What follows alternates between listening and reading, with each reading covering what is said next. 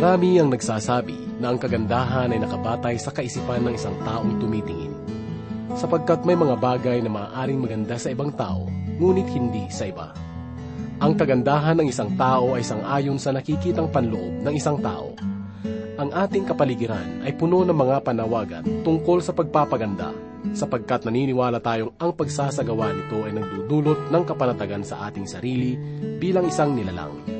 Kaya naman kung papansinin natin ang takbo ng kaisipan ng ating mga kababayan, matutunghayan natin na ang karaniwang kagustuhan na kanilang mga pinagkakaabalahan ay may kinalaman sa bagay na makapagbibigay kagandahan sa kanilang mga sarili.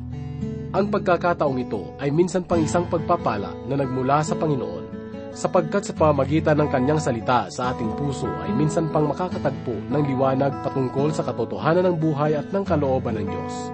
Ang minsan pang sa ating ihahayag upang minsan pang mapagyaman ng pag-ibig ng Diyos sa ating pakikipag-ugnayan sa Kanya. Muli po nating buksan ang ating mga puso sa mga mensahe sa atin na iyahatid ni Pastor Rufino de la Peret na matatagpuan sa unang kabanata talatang walo ng aklat ng mga awit ni Solomon. Dito lamang po sa ating programang Ang Paglalakbay.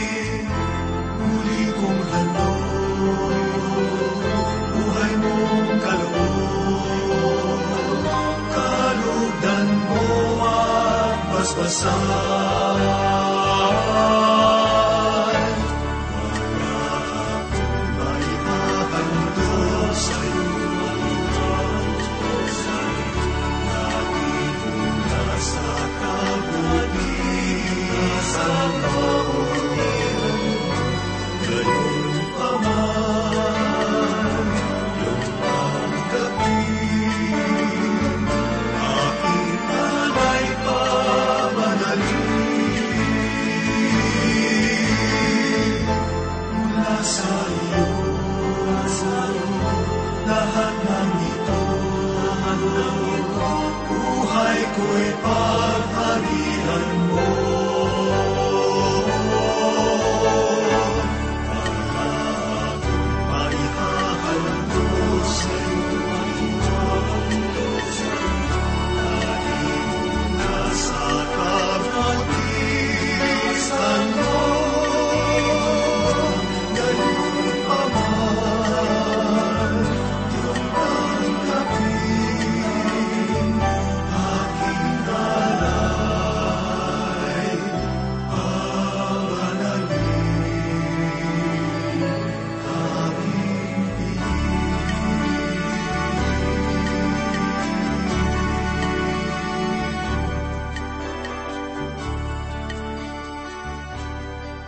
sa ating pagpapatuloy ng pagbubuli at pag-aaral ng salita ng Diyos, dito sa awit ng mga awit na sinulat ni Haring Solomon, unang kabanata, ikalimang talata hanggang walo. Muli pong sumasa inyo inyong kaibigan at pastor sa Himpapawid, Rufino de la Peret, sa pamamagitan ng programang paglalakbay ng Transworld Radio Philippines.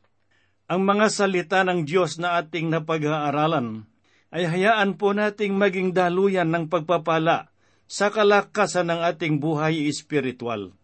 Buksan po natin ang ating mga banal na kasulatan at ipagpatuloy po natin ang ating pagbubulay dito sa aklat ng awit ng mga awit na isinulat ni Haring Solomon.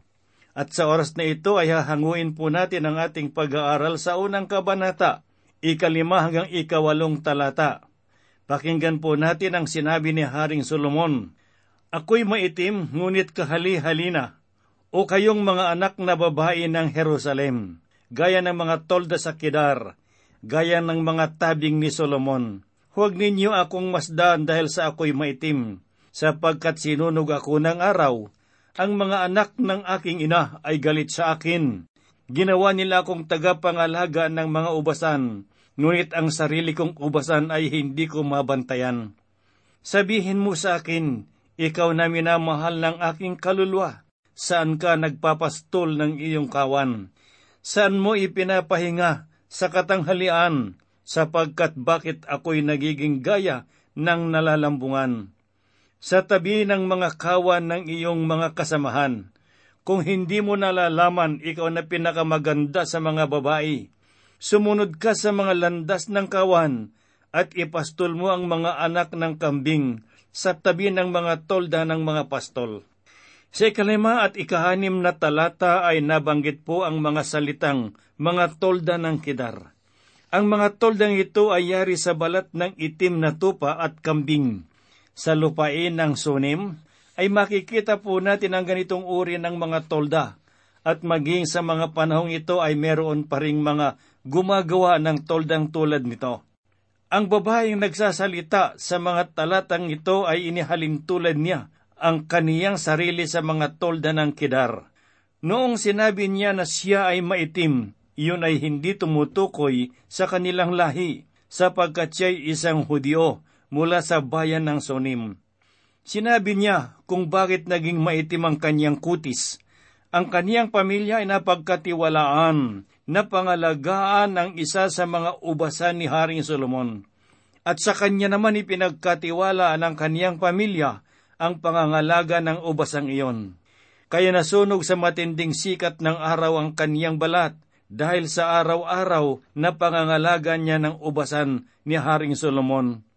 Tuwiran niyang sinabi sa ikaanim na talata ang ganito, Sinunog ako ng araw.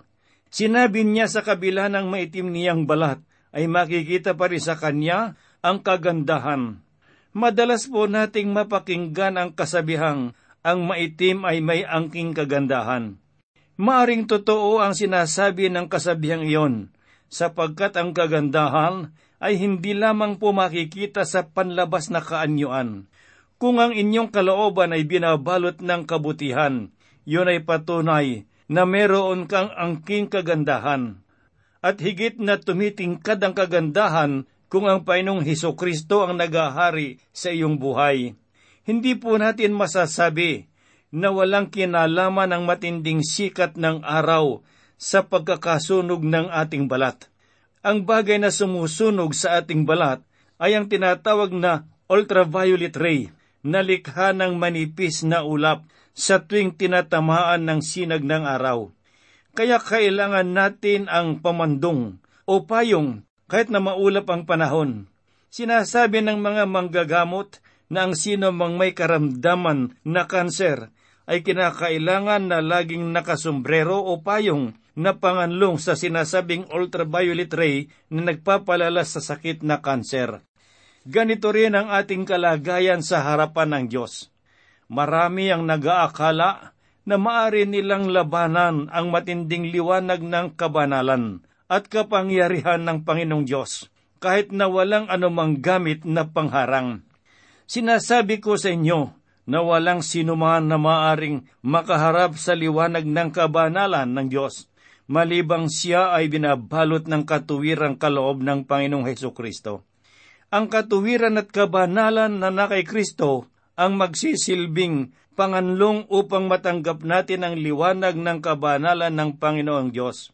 Balikan po natin ang babaeng naging maitim, gawa ng pagkakasunog sa sikat ng araw. Hinayaan siya ng kaniyang mga kapamilya na magtrabaho sa ilalim ng sikat ng araw doon sa ubasan ni Haring Solomon, sapagkat sila ay nagagalit sa kanya. Kaya isa sa kanyang mga reklamo ay makikita sa kanyang sinabi sa ikaanim na talata na ganito, Ngunit ang sarili kong ubasan ay hindi ko mabantayan Inilalarawan niya ang tunay niyang kalagayan bilang nobya. Tunay na may angking kagandahan ng dilag na ito, ngunit higit niyang inaalagaan ang kapakanan ng iba.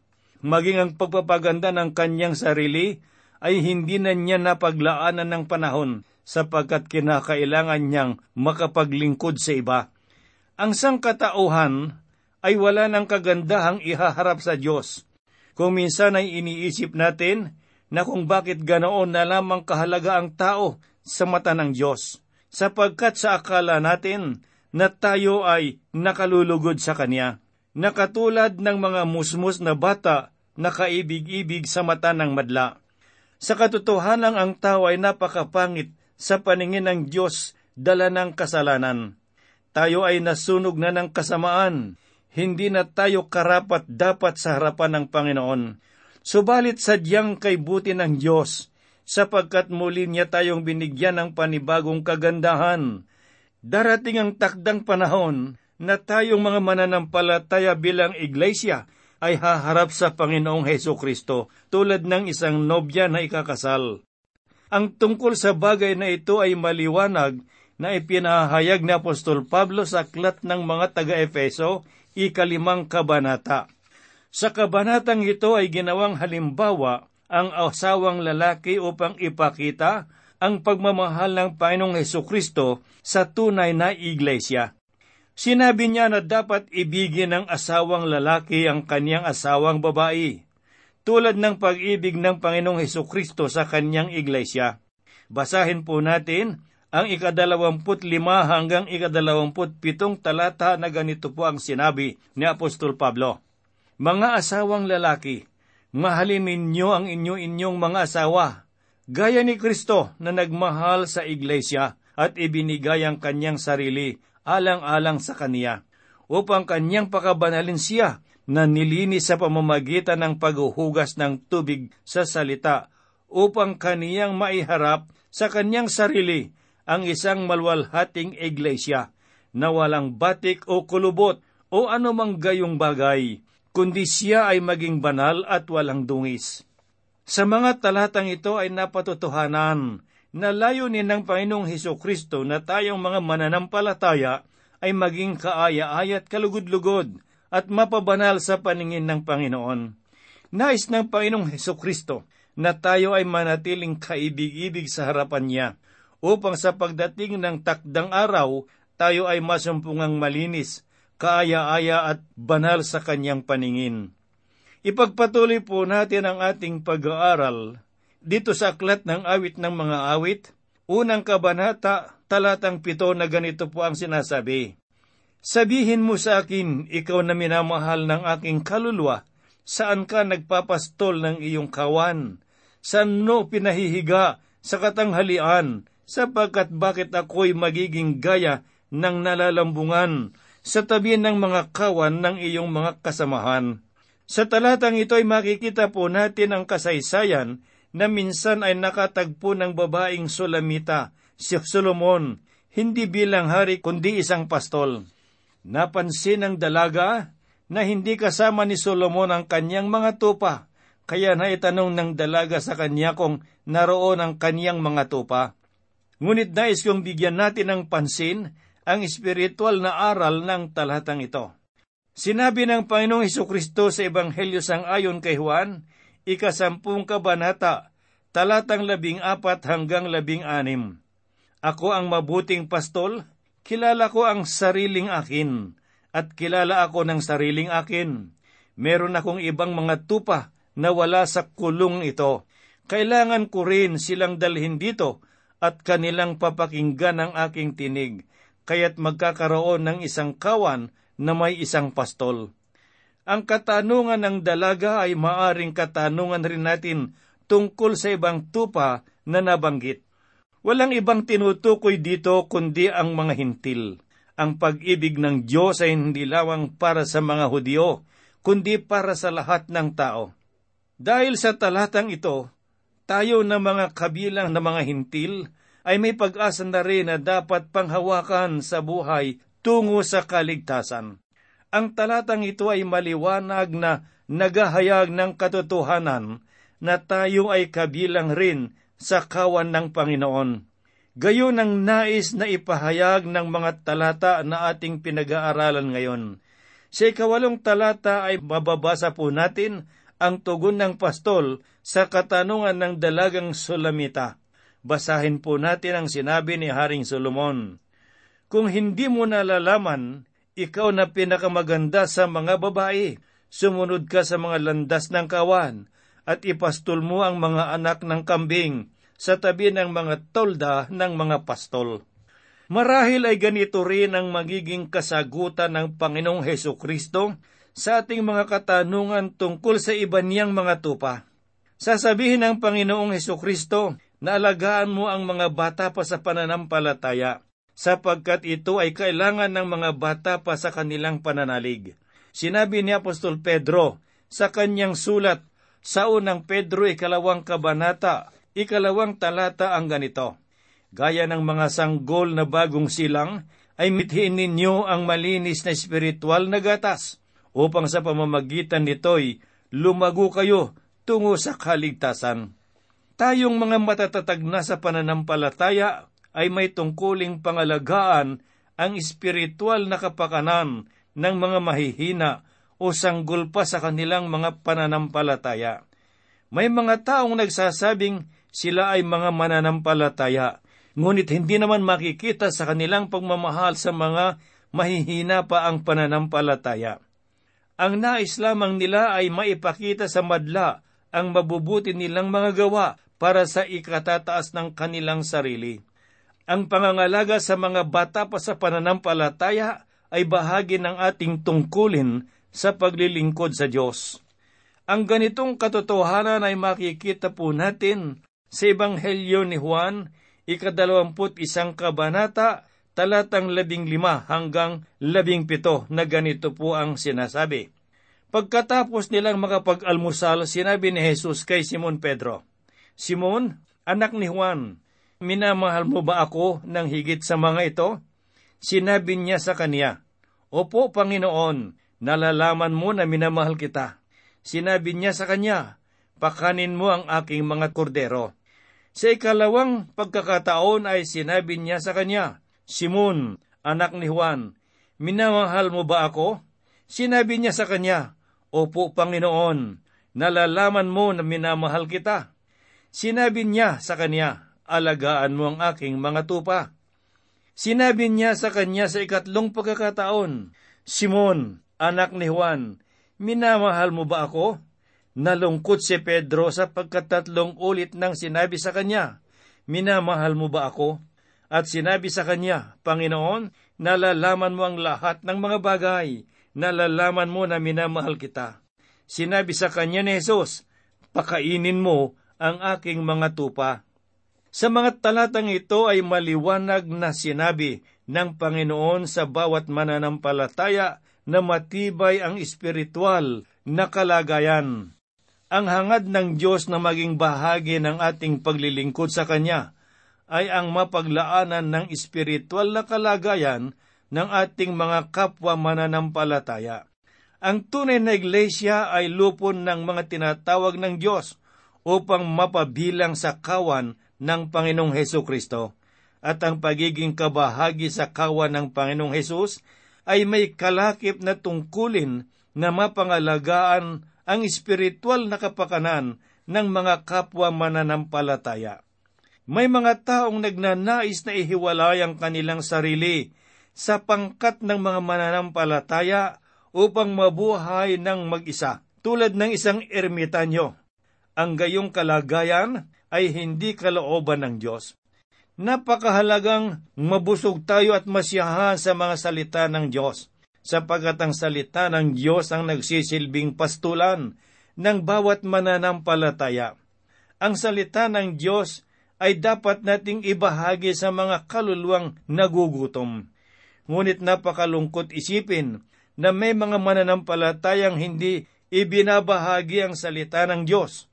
Ang ganitong gawain ay salungat sa kalooban ng Panginoong Heso Kristo. Ang Panginoong Hesus ang nagsabi na dapat nating ibahagi ang salita ng Diyos sa lahat ng dako, sa lahat ng panahon at sa lahat ng tao.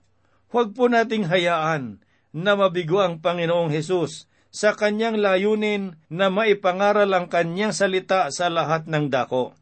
Dito sa kawalong talata ay sinabi ni Haring Solomon, Kung hindi mo nalalaman o ikaw na pinakamaganda sa mga babae, sumunod ka sa mga landas ng kawan Merong mga katanungan na wala sa atin ang kasagutan. Nung ako ay baguhan pa lamang sa pagiging pastor, sinubukan kong hanapin ang kasagutan ang lahat ng mga katanungang dumarating sa aking buhay. Ngunit dumating ang isang pagkakataon na may isang lingkod ng Panginoon ang nagpayo sa akin ng ganito. Sinabi niya na wala sa kamay natin ang lahat ng kasagutan sa lahat ng katanungan.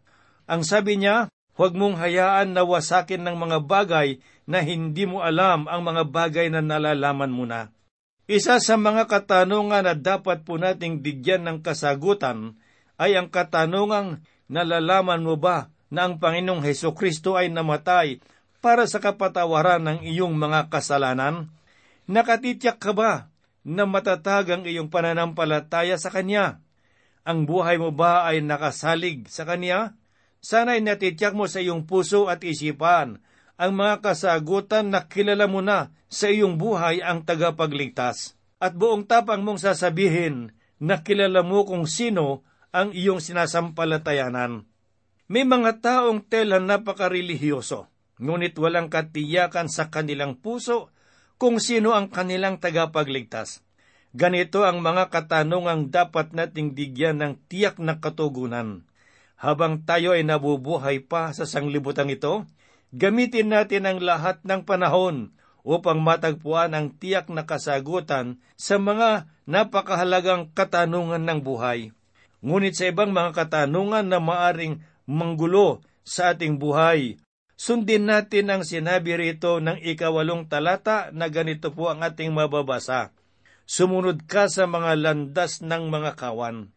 Hindi kailangan na malaman mo ang lahat ng kasagutan sa lahat ng katanungan sa buhay na ito.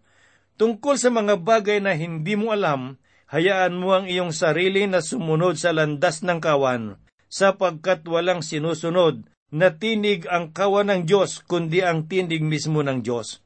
Maliban sa bagay na iyan, nasa kawan ng Diyos ang kalooban ng Panginoong Heso Kristo. Walang ibang mangunguna sa kawan ng Diyos, kundi ang Panginoong Hesus lamang. Sa panahong ito ay marami na ang mga tagapangaral. Ang karamihan sa kanila ay may kanya-kanyang katuroan. Ang ilan naman sa kanila ay nagsisiraan, matanyag lamang ang kanilang sarili. Ipinapakita nila na sila lamang ang tama at ang iba ay bulaan. Ginagamit rin nila ang pangalan ng Panginoong Heso Kristo bilang pambungad sa kanilang samahan. Ngunit kung sisiyasatin po nating mabuti, sa tulong ng banal na Espiritu, matutuklasan natin kung ano ang tunay nilang layunin. Napakarami ang kanilang nalilinlang ang katotohanan ay makikita kung ang salita ng Diyos ay naisa sa buhay ng taong nagsasabing siya ay mananampalataya. Sangayon sa banal na kasulatan na sa huling araw ay maraming lilitaw na mga bulaang mga ngaral. Maraming magsasabi na nasa kanila ang Kristo o sila mismo ang Kristo. Ngunit salungat sa kanilang buhay ang kanilang ipinangangaral. Kaibigang nagiginig, gawin mong maging gabay ang banal na salita ng Diyos upang matagpuan mo ang katotohanan ng nais ipabatid sa iyo ng Diyos. Walang ibang kaparaanan upang malaman mo ang katotohanan, kundi sa pamamagitan lamang ng pag-aaral ng banal na kasulatan, sapagkat pangako ng Panginoong Heso Kristo na ang sino mang kumakatok ay pagbubuksan, ang sino mang humihingi ay bibigyan, at ang sino mang humahanap ay makakasumpong. Hanapin po natin ang katotohanan sa salita ng Diyos at tiyak na makakamtan natin ang kapayapaan na kaloob ng Diyos. Anumang kagulumihanan at kabalisahan sa buhay na ito ay kayang lunasan ng Diyos kung tayo ay mananalig lamang sa Kanya at ganap na magtitiwala at magiging tapat tayo sa Panginoon.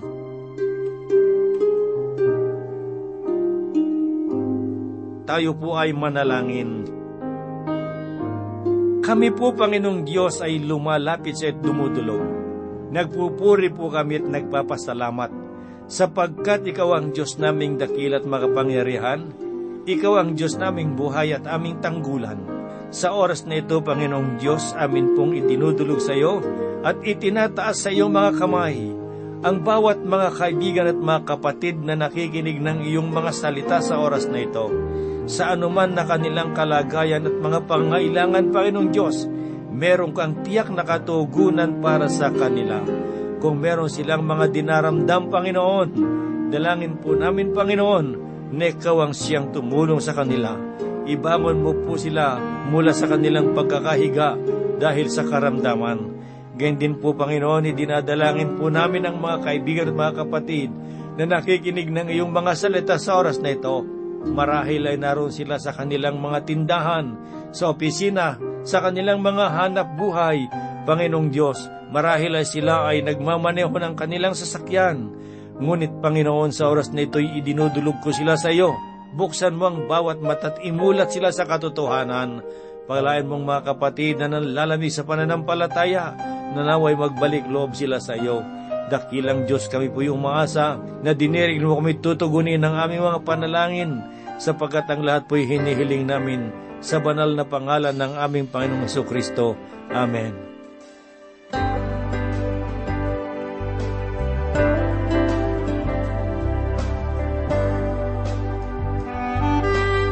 Dalawa ang kahulugan ng salitang simbahan.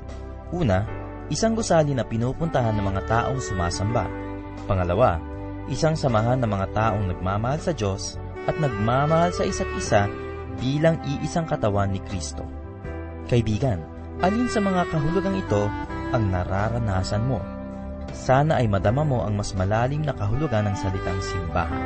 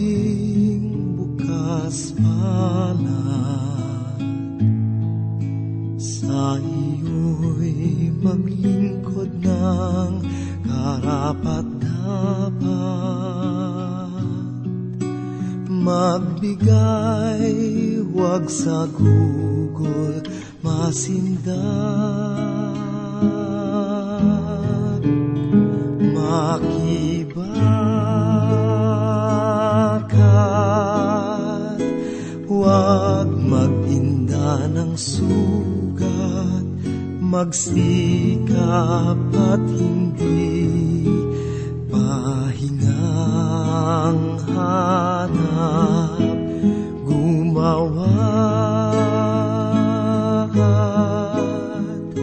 Huwag maghintay ng bayan Maliban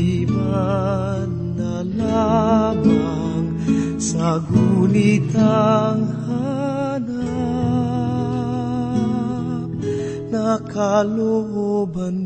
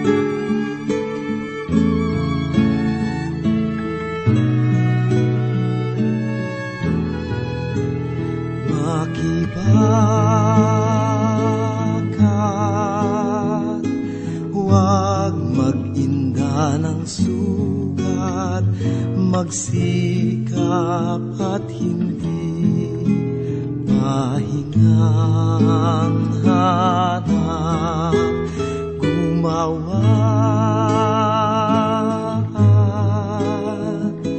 Huwag maghintay ng bayan Maliban na lamang sa gunit ng hanap.